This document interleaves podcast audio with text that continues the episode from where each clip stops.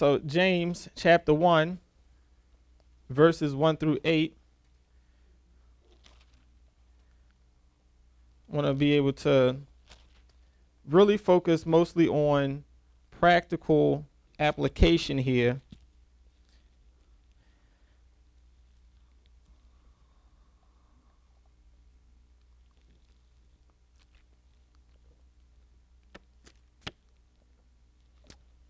James chapter 1, and I'll read verses 1 through 8.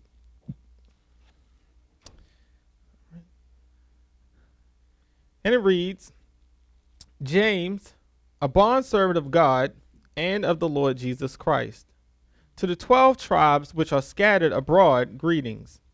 My brethren, count it all joy when you fall into various trials, knowing that the testing of your faith produces patience. But let patience have its perfect work, that you may be perfect and complete, lacking nothing. If any of you lacks wisdom, let him ask of God, who gives to all liberally and without reproach, and it will be given to him. But let him ask in faith, with no doubting, for he who doubts is like a wave of the sea, driven and tossed by the wind. For let not that man suppose that he will receive anything from the Lord.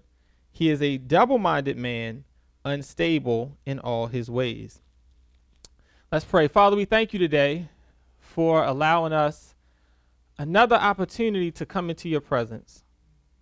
We thank you for allowing us to be able to hear from your word. We even pray that you would sanctify us through your word because your word is truth.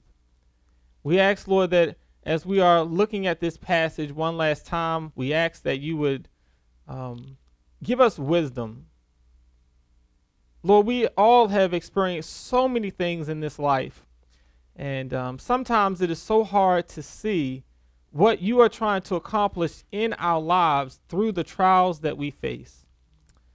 But Lord, I pray that you would give us wisdom so we can see exactly what you're up to, exactly what you're trying to work out in our lives, so that we can allow patience to have its perfect work, so that we can be perfect and complete, lacking nothing, just like your Son. We thank you now for all these things in Jesus' name. Amen. Amen. amen. We are finishing up this passage, and I wanted to just come back again to the last uh, three verses uh, when he talks about those who lack wisdom. You know that we have been talking about in this passage um, the Greek word peirasmos, right? And um, we um, have seen that this is the controlling idea for the entire chapter. Um, in verses 1 through 11, peirasmos here is translated as trials or adversity. It is referring to any external circumstance that comes to test you. And that test sometimes is sent by God, sometimes the test is allowed by God. Um, but however, uh, the test or trial comes, right? God is trying to use the test or trial to do something in you. God is trying to perfect something in you. As we will see when we look at starting at verse 12, uh, the same word is used, peirasmos, but here uh, it is translated temptation because the trial originates with inside of you. Okay? So if it originates inside of you, if it's based on your desires and your lust, that is not a trial or adversity. That is a temptation. That is something going on inside of you that is drawing you away towards sin. Here, James tells us that when we face trials and when we face adversities, we can count it all joy. We can see it as a joyous occasion because we know that God is up to something. We know that our faith is being tested, and when our faith is tested, if we endure, we will develop patience. And he goes on to say that when we allow this patience to have its perfect work, the result is that we are perfect, complete, lacking nothing. And we saw that um, that what God is trying to do when we looked at these words for perfect, complete, and lacking nothing, is that God is trying to address all of the deficiencies, insecurities, the things that we have not fully developed in um, over our lives, right? Mentally, emotionally, socially, you know, physically. God is trying to work all of those things out so he can conform us to the image of his son. Now, James picks this idea up after saying lacking nothing because oftentimes we think that when we're going through something, well, we realize that when we're going through something, that we're often lacking something, right? Um, oftentimes we think that we are lacking um, things that we really don't need. okay, um, we often think that um, when life throws something our way, um, whatever you know that we are missing is what we need, right? Sometimes I know, for, especially for me, that I believe that when I'm going through something, right, I need patience. I just need peace of mind. I just need people to leave me alone. Okay. um, but that's not really what we oftentimes need, right? I know that uh, when I'm going through things, um, that's when I oftentimes realize that I'm lacking love, right? I don't know about you, but uh, when people get on my nerves, that's when I realize I, I'm, I lack love. Right? When I'm going through things, that's when I realize I lack hope or I lack faith or patience. But those are not the things that we really, really need. Right? James teaches us that when we go through trials, the one thing that we need the most and the one thing that we often lack the most is wisdom. He says, if anyone lacks wisdom, right, let him ask of God, who gives to all liberally and without reproach, and it will be given to him. The greatest thing that we need is wisdom. James tells us that God is benevolent right? That he is looking to lavish his wisdom on us. He's looking to pour out his wisdom on us. But all we have to do is ask. So the question is what is wisdom? Joseph Thayer defines wisdom as skill in the management of affairs. In other words, it is the ability to apply what you know to everyday life situations. Wisdom is skill in the management of affairs. In other words, it is the ability to apply what you know to everyday life experiences. Now, I repeatedly talk to us about um, spiritual disciplines, right? About fasting and prayer, meditation, all of those things, right? But uh, each day we're supposed to spend time in God's Word. We're supposed to read his word, meditate on his word, study his word, memorize his word. Right? But oftentimes, when we take in all of this information, right, we lack the ability to apply that information in our lives, especially when we're going through something, right? So, wisdom is the ability to take all of the knowledge and information that you have and apply it to your life. Okay.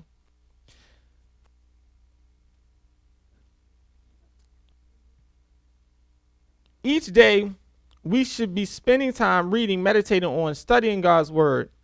In doing this, we gain a lot of knowledge concerning God, His will, ourselves, and how to view life and the world around us.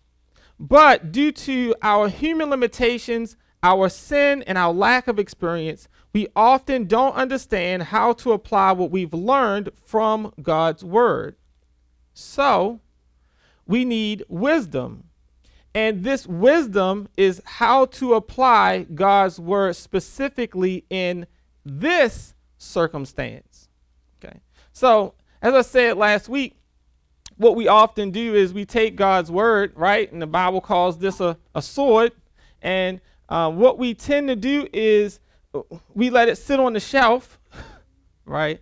And uh, we don't really learn it. We don't know what God's word says about a specific circumstance, but we, we grab it and we just start waving it around. I know the Bible says something about this circumstance, right?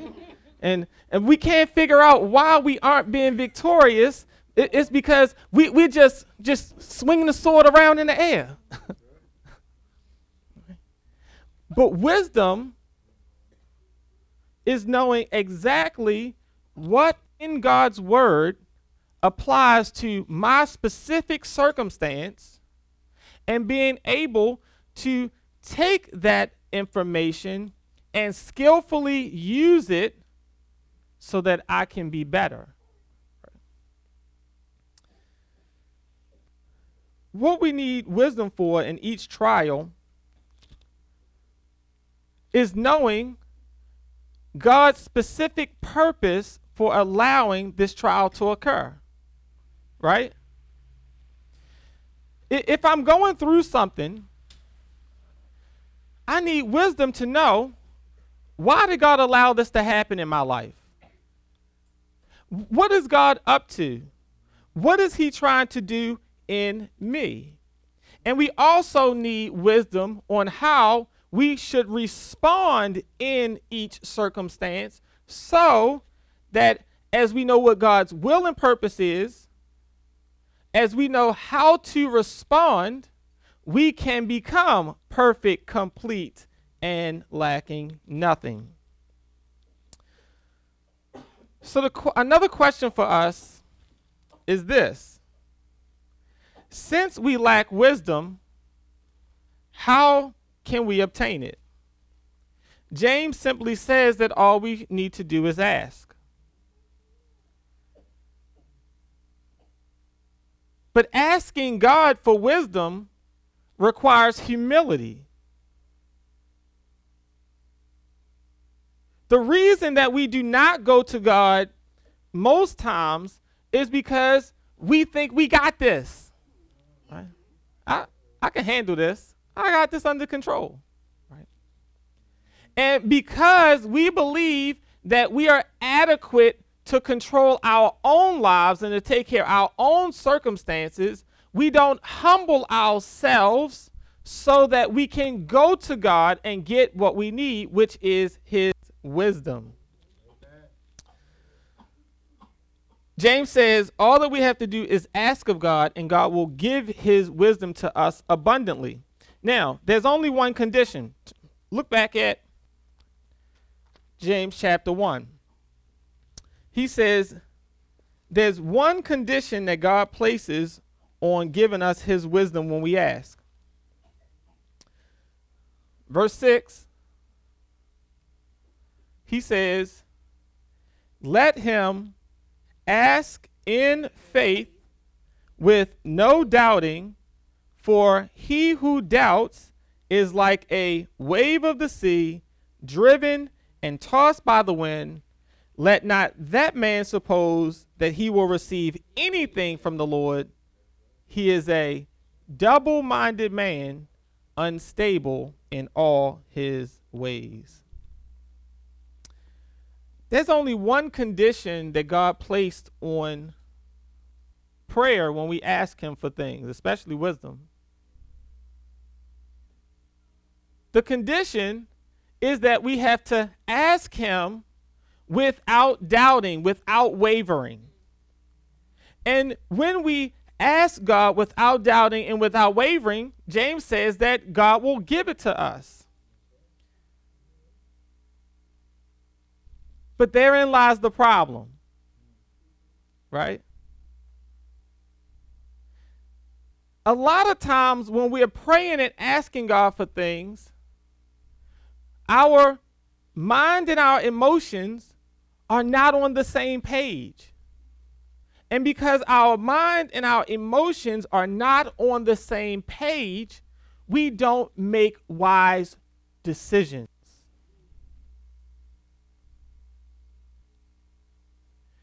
We say we trust God, we say we believe that God is going to do something, but our decisions betray that's those statements.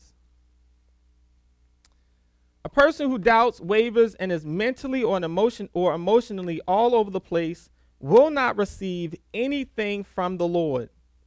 God will not give wisdom or anything else to anyone who is two souled or double spirited. That is exactly what this word double minded means, the Greek word dipsukas. It literally means two souls or two spirits. This person, because this person is uncertain of what he or she wants, that type of person is unstable, and God will leave you in your condition until you are broken and humble enough to trust and rest in Him. Now, we talked about this before. I want to help with some eh, um, illustrations, examples for the rest of this time, but oftentimes what we do is we initially, when we're facing trials adversity, we go off of what we know, right? We will will say, I know I'm supposed to trust God when something comes my way, and, and so that's what I do. I'm to stand in faith. I'm to trust God. I'm to believe God. And, and, and we know God is to work it out. Right? That's day one. two, three days go by, a week goes by, and we kind of start getting a little nervous, right? And so I, am standing in faith. I'm trusting God. I know God is going to do it. But then He doesn't answer my prayer quick enough. And, and then I start to waver, right? That's what the word doubt means. It means to waver, to vacillate, to go back and forth. Right? And so now I don't God, I don't know. Are you gonna fix it? Can you fix it? I don't know. Maybe God, maybe it's something wrong with me. Maybe God is not gonna answer. Maybe God is not gonna work it out. Right? Then someone sends us a little nice little message on Facebook. Oh, oh, God, I know you're going to do it. Yes, yes, I'm going to stand in faith. I'm going to trust God. He can do all things. There is nothing too hard for God.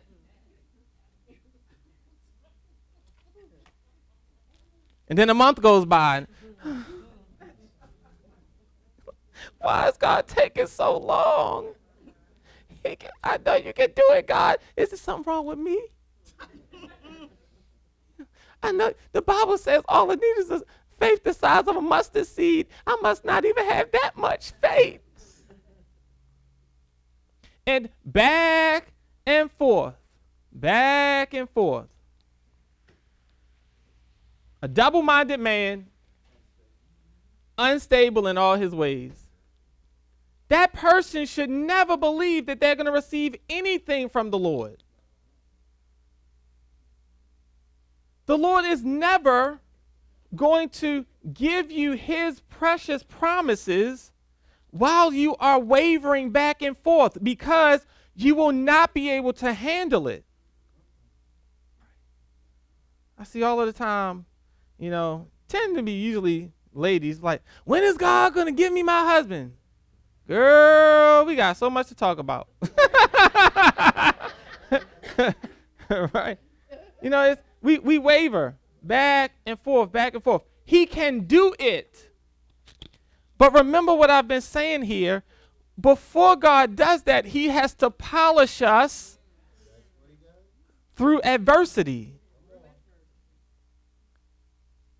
He has to perfect the things that's in your character that's not like him before he gives you his precious promises. Now, I was having a conversation with someone and and you know the, the question is well how, how, do, how do we practically apply these things right? In in just everyday normal circumstances of life how do we ap- apply these things? I get it. God is using adversities in my life. I may not be doing anything wrong right? I could be, you know, like one of our songs in the in the 90s, like chilling in my crib, minding my own business, right? Okay. I, I, I could be minding my own business and, and God sends or allows a trial to come my way. Right. I understand he may be trying to perfect me just like Job. Job had done nothing wrong. But God saw Satan minding his own business Hey Satan, have you seen my try? Have you have you uh, seen my servant Job? right. Well, no, but now that you say something about it, right, right, and so so God sends Satan to Job to test him, not so that he can fail, right? Because remember, the idea behind these this test, right? This word dokimas is so that you can be tested and succeed, tested and to be approved. God is trying to perfect our character, and the way He does that is through adversities. He does that through does those things because when He gives us His blessings, right? That's not the best way to get us to grow because we go on about our business playing with the blessings. Okay, so practically, how did we work this out? I want us to return to the idea that I gave us before. Right? I said three reasons why we are not able to allow adversities to perfect us. Number one, the idea was, um, my statement was, we aren't able to see ourselves. Whenever adversity comes, whenever someone does something to us, we tend to, instead of looking at ourselves and find the uh, a problem or something that God is trying to work on in us, we tend to deflect and we look at the other person. And we just keep pointing fingers at other people. We aren't able to see ourselves or the part that we play in the trials that we have in our lives. Number 2, not only are we not able to see ourselves, but we are not able to admit that we all have deficiencies. Now, I don't know about you, but I grew up in a household of sinners. right? That that may be your testimony as well. Right? my my parents, they they tried to give us the world. But the truth is, they are fallen creatures as well. It is not possible for our parents or anyone to give us everything that we need mentally, emotionally, physically, socially, spiritually. No one can do that but God. So every single one of us grew up in households where our parents did their best, but they failed us in some way. And we have taken those those deficiencies and, and things, and they have become a part of our character and our personality, and we replicate those things every single day.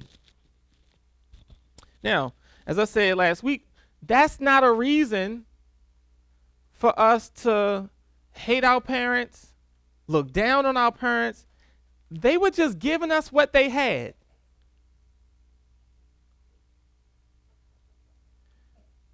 But God is sending tests and trials in our lives to perfect those inefficiencies or those deficiencies that we were left with living in household with sinful people. Right? We can't see ourselves. We don't like to admit that we have deficiencies or shortcomings. And number three, we are not humble enough to allow God to protect and defend us, we would prefer to protect and defend ourselves. So when someone brings something our way, right, rather than saying, you know, let me reflect, let me look at my character. Why did this offend me? Everyone else heard it. Nobody else was offended. Why was I offended? right, right. In, instead of being able to do that, we stop with who they talking to. They don't know me. Right? Back in the day, right? Everybody would go back in the day, right? right.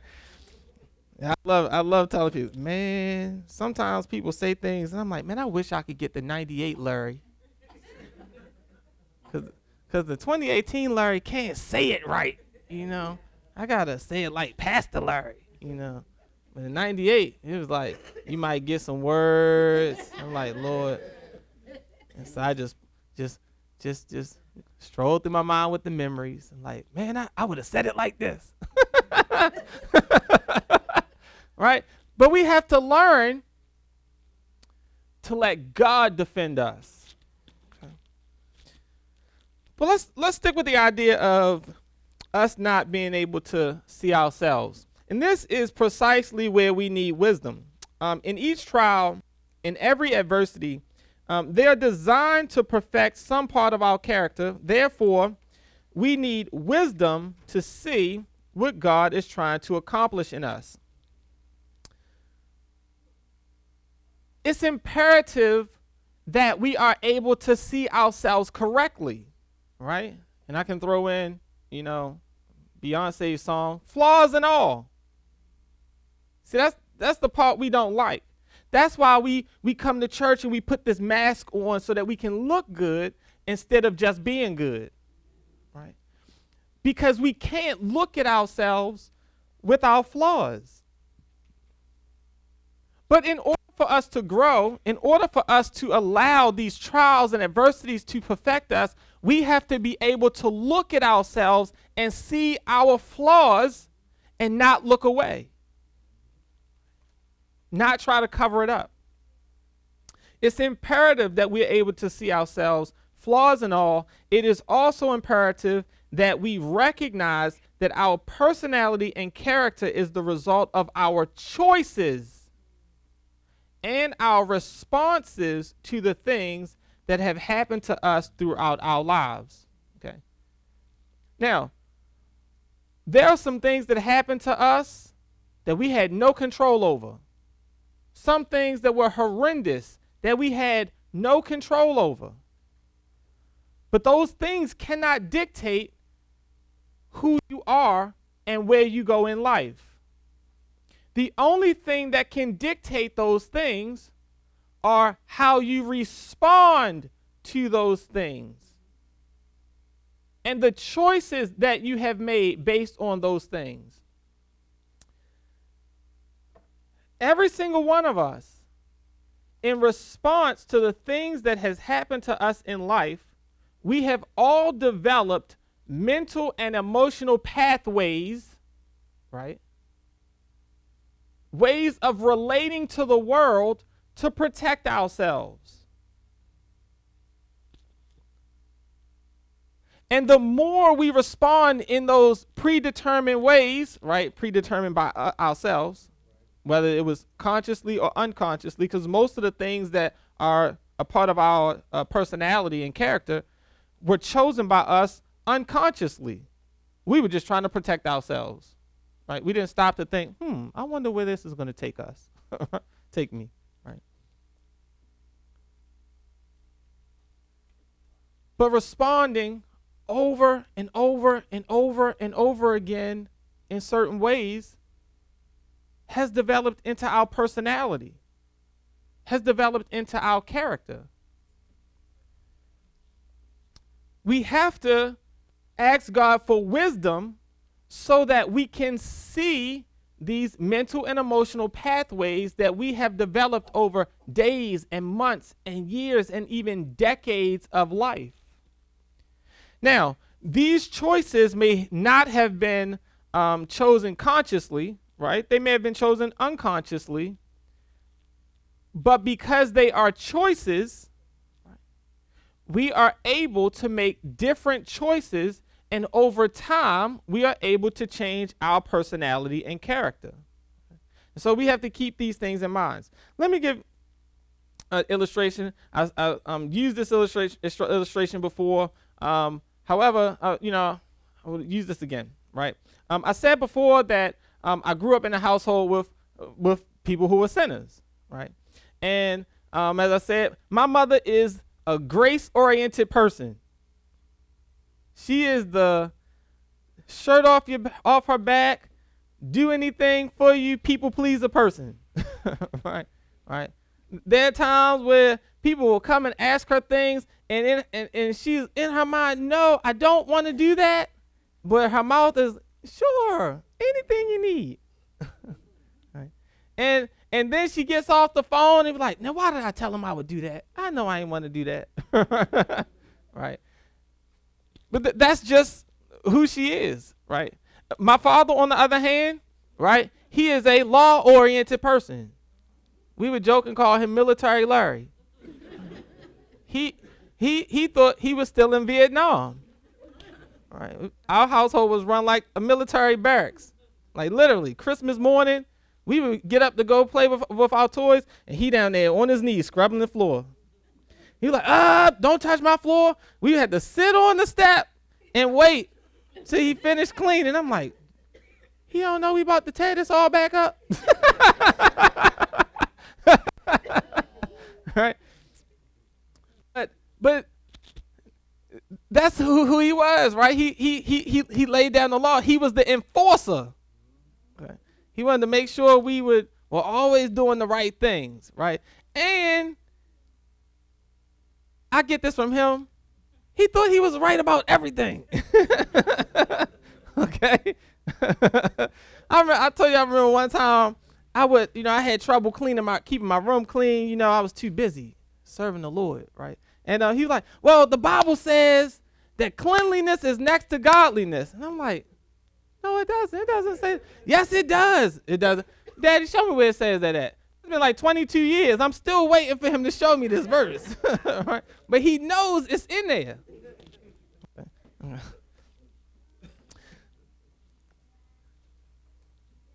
so we we have this dynamic, right? Of, of my parents. My father would, would lay down the law, and then my mother would figure out a way to try to get us out of it. She would compensate by, you know, just buying us clothes and toys that we could never even use. So, I of I, I believe out of all of my um, um, siblings, I am a perfect blend between the two. A perfect blend between my mother and my father. I love people and I love helping people. I am a people pleaser at heart that hates to have to tell people no. I also think that I'm right most of the time. Okay, which and the church says amen. Okay. which I usually am though.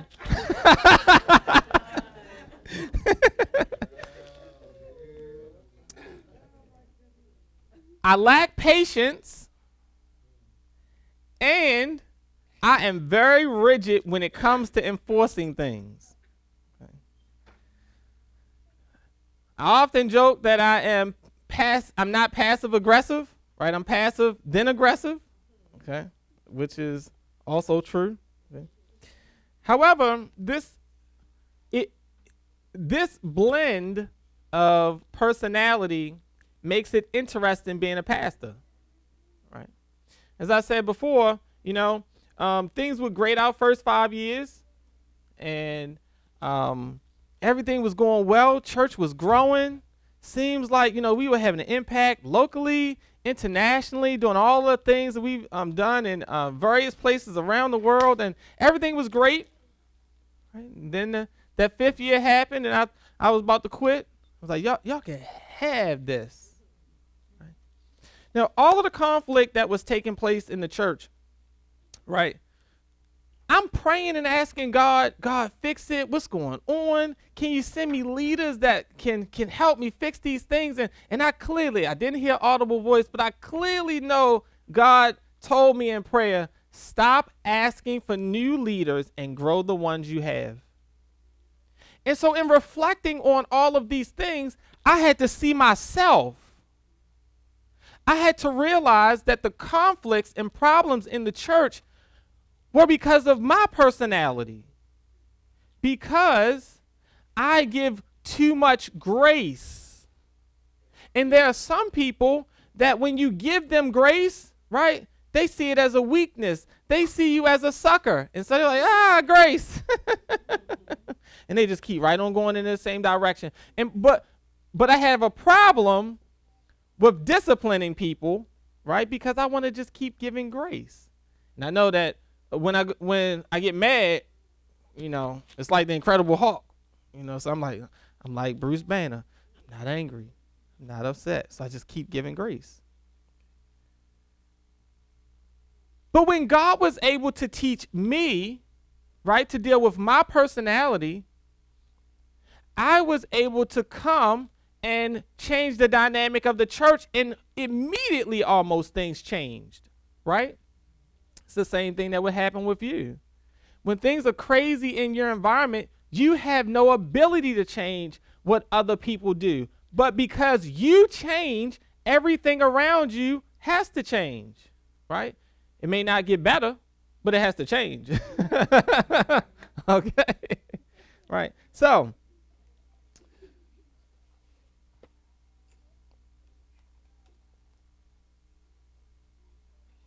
what I had to do, what each one of us has to do, is be able to reflect on ourselves and admit that there are some things about our personality and character that needs to be changed. And that is what God is targeting in every single trial. Every single trial, every single adversity, every single problem that you face in life, whether you did something to cause it or not, you have to be able to pray and ask for wisdom and see that God is trying to target something about your character or personality so that he can perfect it and make it better. Now, let me give you a couple examples and then I will be, do- be done. Let us think of I know that let me say this, say this I'm starting off. Um, I don't want to commit like um, like uh, the fallacy of you know a single cause or a single solution. Okay, I do understand that um, that um, things are a lot more nuanced than you know than can be uh, talked about in one single message. Okay. Um, however, think with me on on some of these things. I know that they'll be limited in scope. I may give you one or two ex- examples of how these things can go, and and they can go, you know, a hundred different ways. I get that. Solutions um, can be done in a hundred different ways.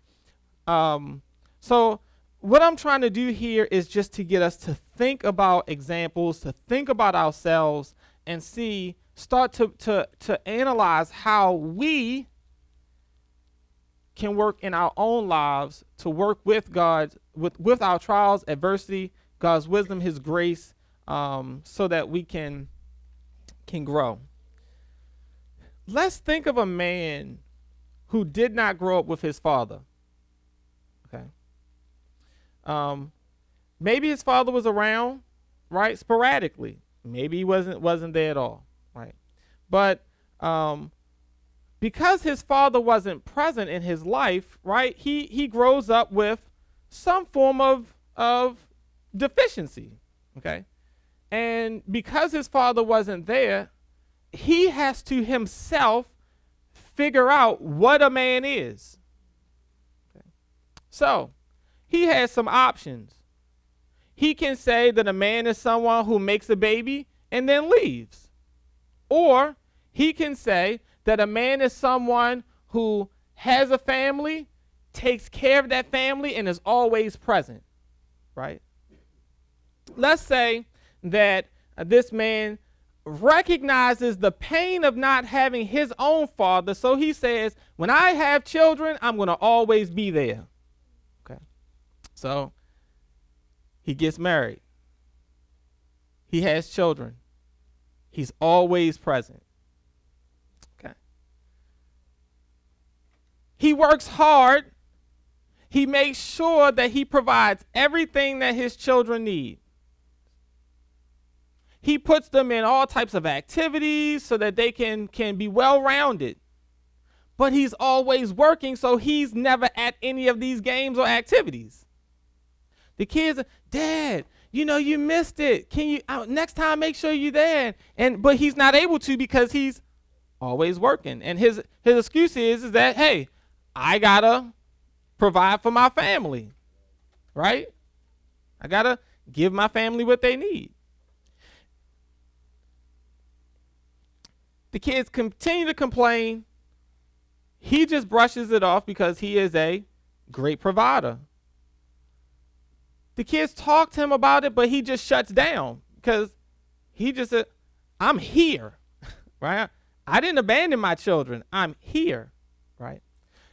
The kids grow up and they become more and more distant from their father, but the father doesn't understand why. Now, let's ask, ask ourselves some questions and, and apply what we have talked about these last two or three Sundays. Did this man ever break free from his father not being there for him? No. It appears that he did not break free from his father not being there for him. He just duplicated his father's action in a different way. He was present, but he wasn't emotionally present, right? He was there in the household, but he wasn't emotionally there for his children. He didn't abandon his children, right? But he still didn't give them everything that they needed emotionally. Right? That's because he he developed a definition of fatherhood that was based on money and things, not on being emotionally there for his children. Was this man open to seeing himself? The answer is no. Because every single time his children would come and say, Dad, you aren't here. You know, you aren't at the game. You aren't doing this with us. He would he would just shut down. He would he would justify himself, but I'm providing for you. Right? He's not able to see himself. He didn't recognize that the, the trial, right, which is the children getting on his nerves, complaining about him not being around, the trial was designed to get him to see himself, to see that the pain that he had received from his father, he was duplicating that pain just in a different way.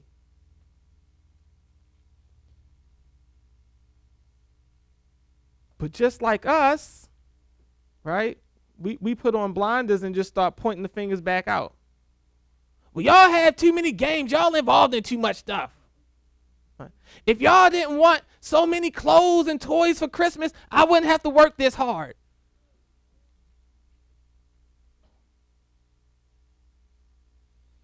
The, the, the, the trial is trying to get us to look at ourselves. And maybe the man should have said, you know what? Maybe my kids don't need so much stuff. Maybe I won't have to worry about paying off that credit card bill in January. okay. Maybe my kids don't need to be in so many activities so that I can be home with them and spend time with them and play Monopoly with them and talk to them and, and find out about their day.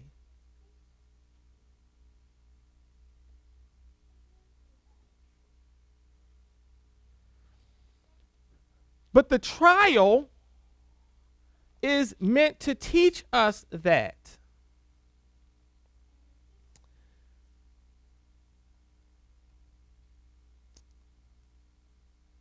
My last question on this example is what does it take for this man's children to grow up and not repeat the same cycle? Because oftentimes what we see is these issues flip flop in generations. Sometimes we call it a generational curse. But sometimes you see things happen in this generation, this generation, this generation, this generation. Why? Because what we're trying to do, I'm just trying not to hurt anymore. And so, since I'm trying not to hurt anymore, I just keep passing the hurt down from one generation to the next generation. What does this man's children have to do? Again, solutions are, you know, um, plentiful. But I think that what these children need to do is number one, they have to internally address any anger they have towards their father by recognizing that he tried his best but couldn't give them what he did not possess.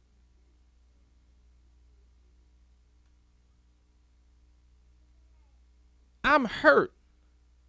I have anger towards what was done to me. I have to address that. I can't just move on, I have to address it. But addressing that has to begin with saying that this man was only able to give me what he had, he could not give me what he did not possess. So I have to let him off the hook. And I have to love him because he's dealing with his own pain. Not only do I have to address any anger that I have towards um, towards him by recognizing that um, he tried his best and couldn't give me anything, but I also have to recognize the mental and emotional pathways that I have chosen to cope with the lack of emotional connection. Right? Now, all of us have done that. All of us have developed mental pathways, mental ways of seeing things or thinking about things based on our circumstances. All of us have developed emotional pathways, ways of emoting and feeling and relating to the world, whether we call it coping mechanisms or whatever, right? We've all developed these things to protect ourselves. And we have to recognize those mental and emotional pathways that we have developed.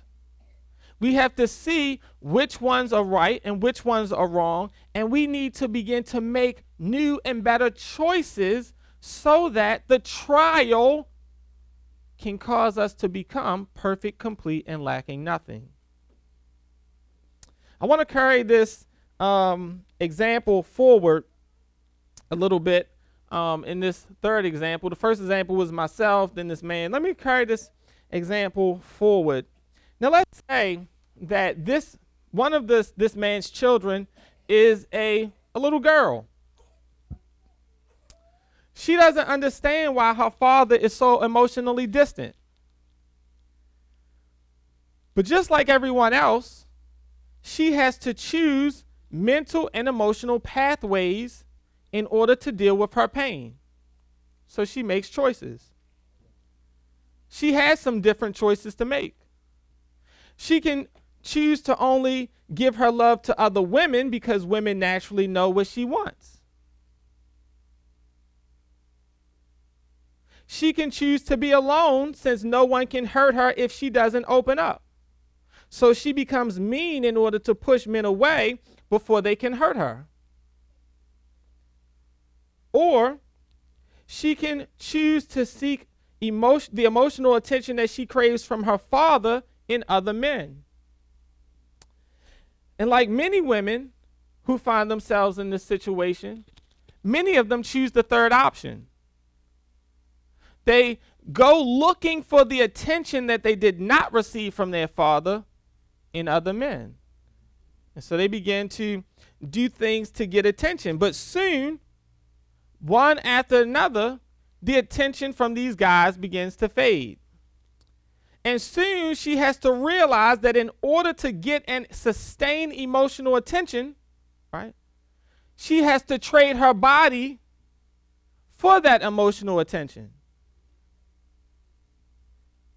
And through the course of years, she finds herself in a string of relationships where she has traded her body for emotional attention, but she's still alone.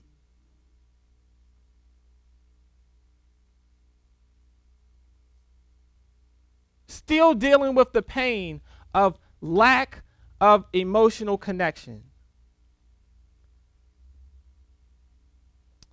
Over time, she finds herself in a string of relationships where she has given away her most valuable gifts, her heart and her body. And yet she's still alone. Now let's ask ourselves some questions and try to apply what we have learned these last couple weeks. Because this scenario is, is true of, of most Christian women too.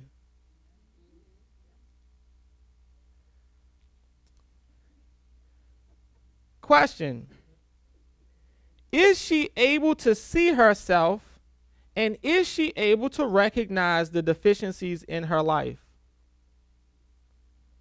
The answer is no, it doesn't appear that she is.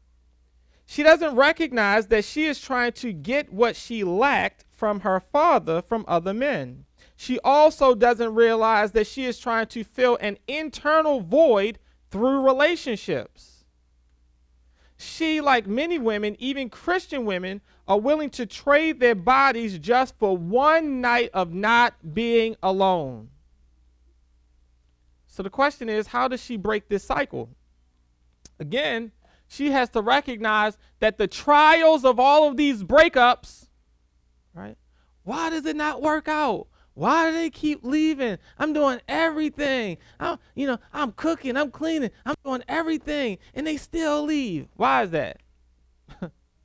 The trial of all of these breakups is to help her see that she is using relationships like a drug.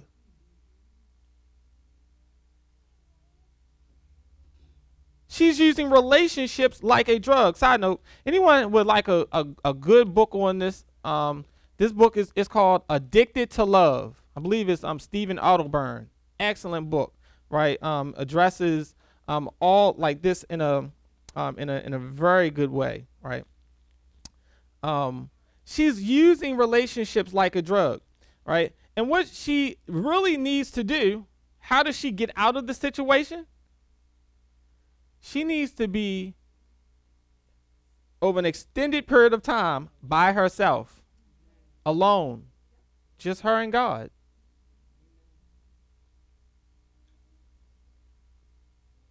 Just her and God, processing through her emotions, her feelings, her choices, recognizing the mental and emotional pathways that has led her to this type of lifestyle and also allowing God to tell her about her worth and her value until she becomes emotionally healthy and able to choose healthy mental and emotional pathways. It cannot be done in re- in a relationship. Oh well, you know what? I'm just I'm gonna be I'm gonna just date, you know, and and you know work with God on the other side. It doesn't work like that, right? Habits will always kick in. Now again, I'm not trying to say that this is the one only one way. Again, right? Each person's scenario and situation is, is completely different, right? Um, um, a lot of times these things cannot be done on your own. Okay, Sometimes it, it uh, uh, a lot of these things involve counseling, right? Some of these things involve accountability, accountability partners, discipleship, right? Um, so, so, so all we have to to use all of the resources of God's word, the church, and also wisdom that God has given people in the world in order to help us get to where He wants us to be, right? Um, But all of us can grow from where we are.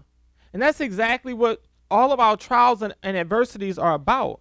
God is targeting particular things in our lives so that He can kind of per- perfect them, polish those things, right? I said this before that what God does in each of our lives is like using sandpaper to perfect us. The sandpaper itself is rough but when it is used against drywall, the drywall becomes smooth. That's what God does with trials and adversity. He uses rough things to polish us and smooth us out.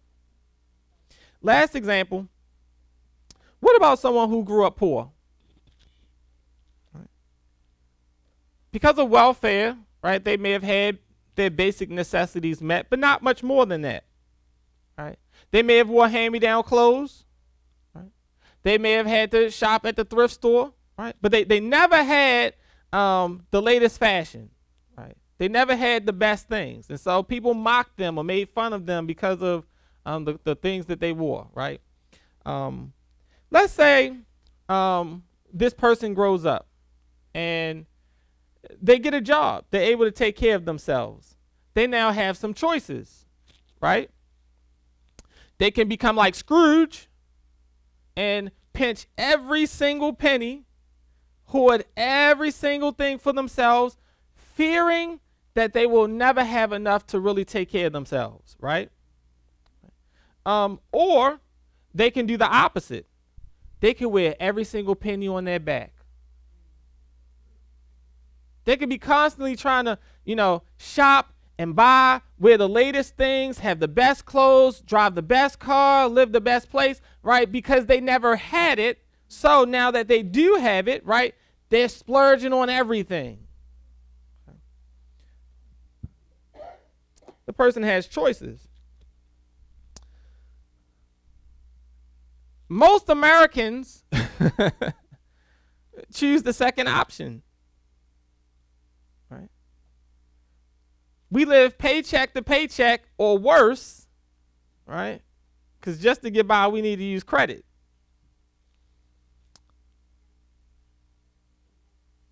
And it seems that just after you pay your bills, or when all of your bills are due, that's when something goes wrong. Your car breaks down the water heater rusts out and floods the basement. Your wife backs out the garage and breaks the mirror on your car for the third time.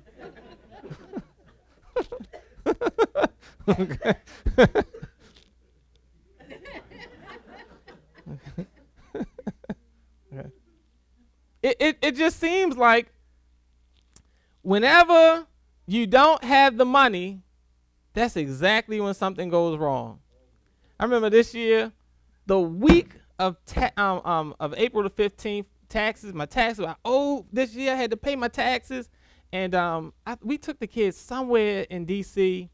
and um, we were driving back. Geneva was like, well, let's stop and get something to eat. And so we stopped at Texas Roadhouse down in Bowie and um, ate dinner, gave the girl my card, and she brought it back. I'm like, why is she taking so long with my card? Didn't think anything of it. Got home. Something said, check your account. I check my account, and I see two purchases Texas Roadhouse, Disney World. I'm like, ooh. I said, when we buy tickets to Disney? I'm like, got him. She got me. $900 the exact amount I needed to send Uncle Sam. The week I had and I said, Lord, I said, and I did not think, count it all joy when when you go through various trials, knowing that the testing of your faith, right? oh no, James was not the first thing that came out my mouth. I will be honest with you. Lord, I was about to ride all the way back up the Bowie because I'm like, oh, I know her shift ain't over. right, but it, it, but it does seem that way, right? Whenever I don't have the money, that's when something goes wrong.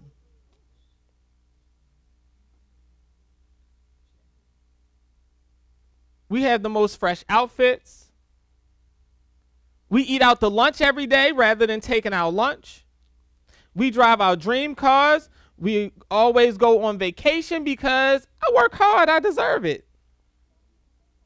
We are having fun, looking good, and living our best life now until something breaks. And something will always break down. Now, let's ask ourselves some questions so we can apply what we have learned. Do financial troubles really come out of nowhere?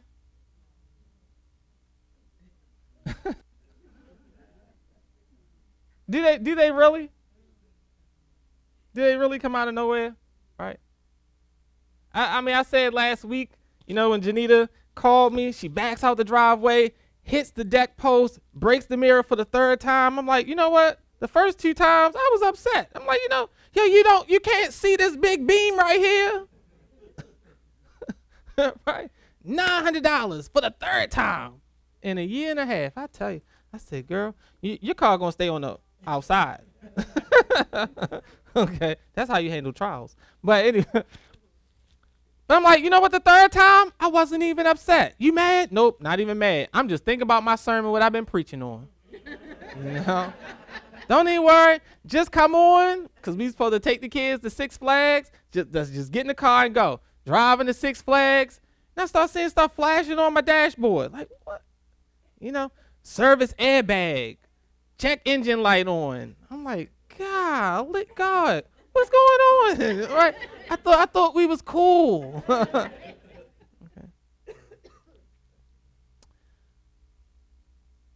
But if you drive a car, don't you know you can't drive that car forever without any maintenance cost?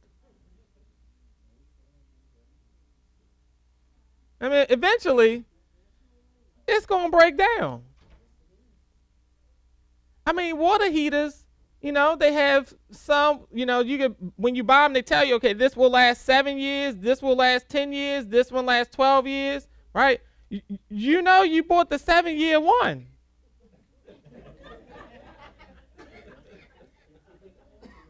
and it's been nine years. so when you go in the basement and you see all of the water on the floor, that's the devil. I'm like, no, actually it wasn't. It was you. You you you you should have started putting money to the side because you knew it was going to break.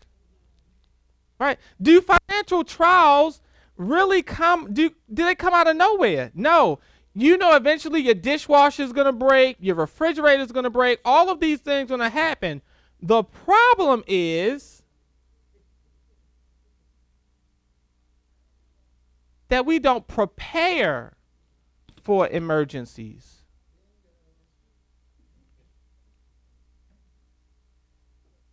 We spend all of our money on food and clothes and having fun. But the financial trial is coming to let you know that you have not prepared well. Can you live forever without getting sick or having medical bills? Is it possible to go through life without any emergency? The answer is no. So why do we spend every dollar we have on bills and fund instead of saving for emergencies? Why do we not instead learn to live on a budget and to live within our means so that we can enjoy some of the things of life while also preparing for the unexpected things of life? The answer is a combination of greed and lack of contentment. We are greedy and we are not content with what we have. Right? Ooh, they got the iPhone 10. You're like, does it do anything different from the iPhone 6, 7, 8, or 9? No. But it's new. Ooh. it's new. Right? It's new. All right. It's just new. Ooh, ooh, they got them Jordan 11s out. Ooh, don't they look like the 7, 8, 9? They look exactly the same.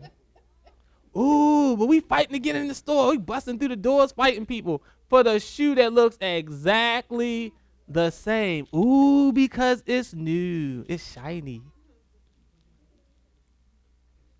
I was talking to somebody who who they actually, you know, um, needs a new car, but but um, because they were in an accident, but uh, they were like, "Ooh, that's okay. I was gonna get a new car anyway because you know something was wrong with my brakes." I'm like, I'm like, oh, so, you know, just change your brakes. You just buy a new car, right? Just, just looking for a reason because of greed and lack of contentment. And the financial trial is simply a checks and balance on our greed and lack of contentment. You can be greedy. You can lack contentment. But financial trials are checks and balances for you to let you know where you are. Financial trials come to tell you that you are allowing your greed and lack of contentment to get out of control. And they come just at the perfect time. Right? When you ain't got no money. it's like it's like they just perfectly time it out, right?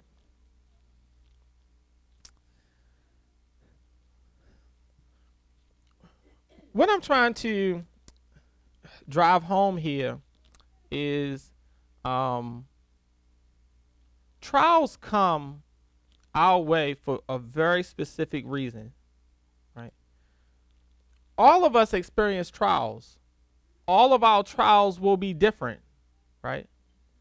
You know, your trials may range from, you know, going home and dinner not being ready, right? So you starving, okay?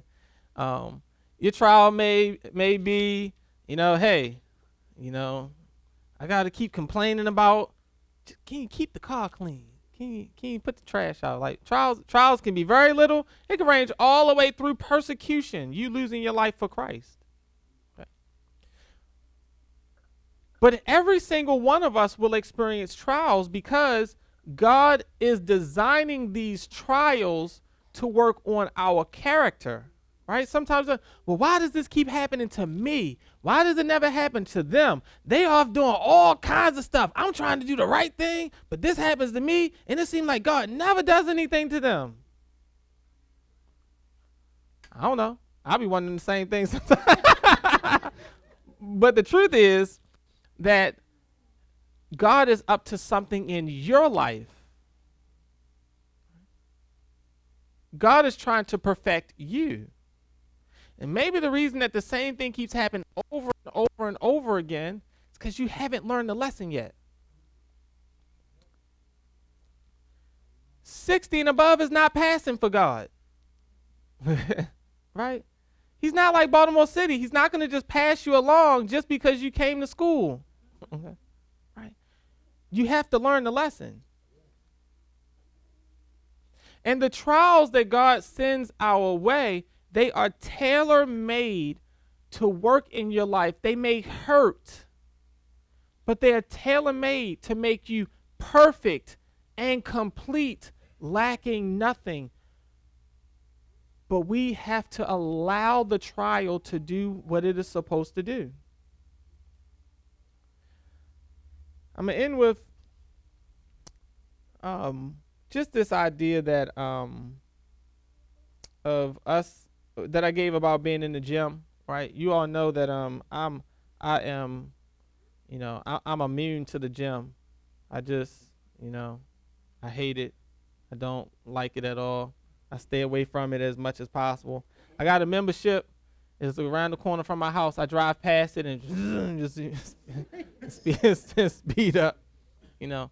But just like I go, I go to the gym and sometimes, literally, I have done this. You know, I go in and some of the guys, you see them routinely and they're working out. I'll just stand around and talk. Yada, hey, what's going on? Oh, that was good work. Let's go. All right. I literally have done that before. um, I will never, ever bring down my cholesterol or get in shape doing that. Right? I'm in the gym but it's not working for me. It's the same thing with us in trials. You can be in the trial and it not accomplish what it is designed to do if you don't let it do its work. In conclusion, I have been trying to drive home the point that trials are not our enemy. They are painful for sure, but they are a good gift from a good father designed to make us better spiritually, socially, mentally, volitionally, emotionally, and physically. Literally, anything can be a trial, from your car breaking down to persecution. God knows what each of us is in need of in order for us to be conformed to the image of his son. The trial itself does not matter. The only thing that matters is how we respond. In every adversity, we have to make a choice. Am I going to view this trial through eyes of faith and respond properly so this trial can accomplish God's will of making me perfect, complete, and lacking nothing? Or am I going to continue to be double minded, unstable, and immature? The choice is ours. All of us have the choice. My prayer is that each one of us would choose wisely. Father, we thank you today for